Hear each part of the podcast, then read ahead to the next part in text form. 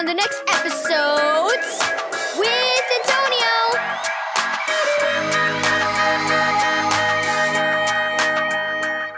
Thank you, Keys for Kids Ministries, for this daily devotional. One step at a time.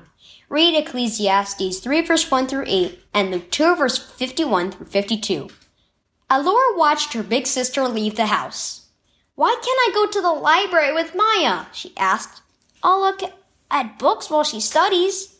Alora, Mom said patiently. It's almost your bedtime, and Maya will be gone in a couple of hours. But it's not fair. I want to go with her. But you're eight years old, said Mom. Maya is in high school. When you're her age, you'll be able to do more things. Alora frowned, but she turned back to her book.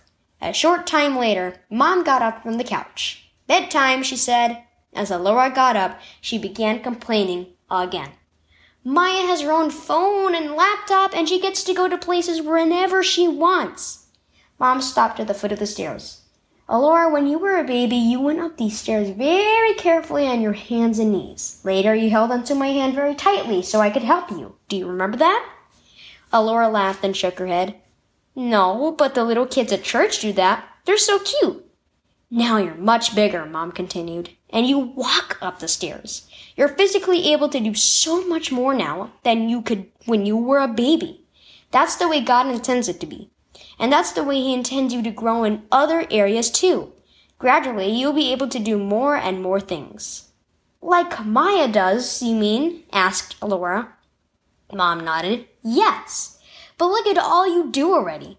Last week you stayed overnight at your friend Carmen's house. You ride your bike in the street now. You walk to the school bus with the neighborhood keys. You couldn't do those things when you were two, could you? Alora shook her head. God made us in a way that doesn't require us to learn everything at once, said Mom. We just have to take one step at a time. Even Jesus had to do that when he became human. Now he had to grow up just like us. He trust him to help you be patient as you wait to be able to do all the things Maya can do. Then focus on enjoying the things you can do now. Be content to be a kid. Key verse. He, God, has made everything beautiful in its time. Ecclesiastes 3, verse 11. Do you wish you could be older than you are now? Remember that God has a time for everything. Even Jesus had to learn and grow as a baby and then a boy before he became a man. Trust Him to help you be patient and to teach you what He wants you to learn at the stage of your life.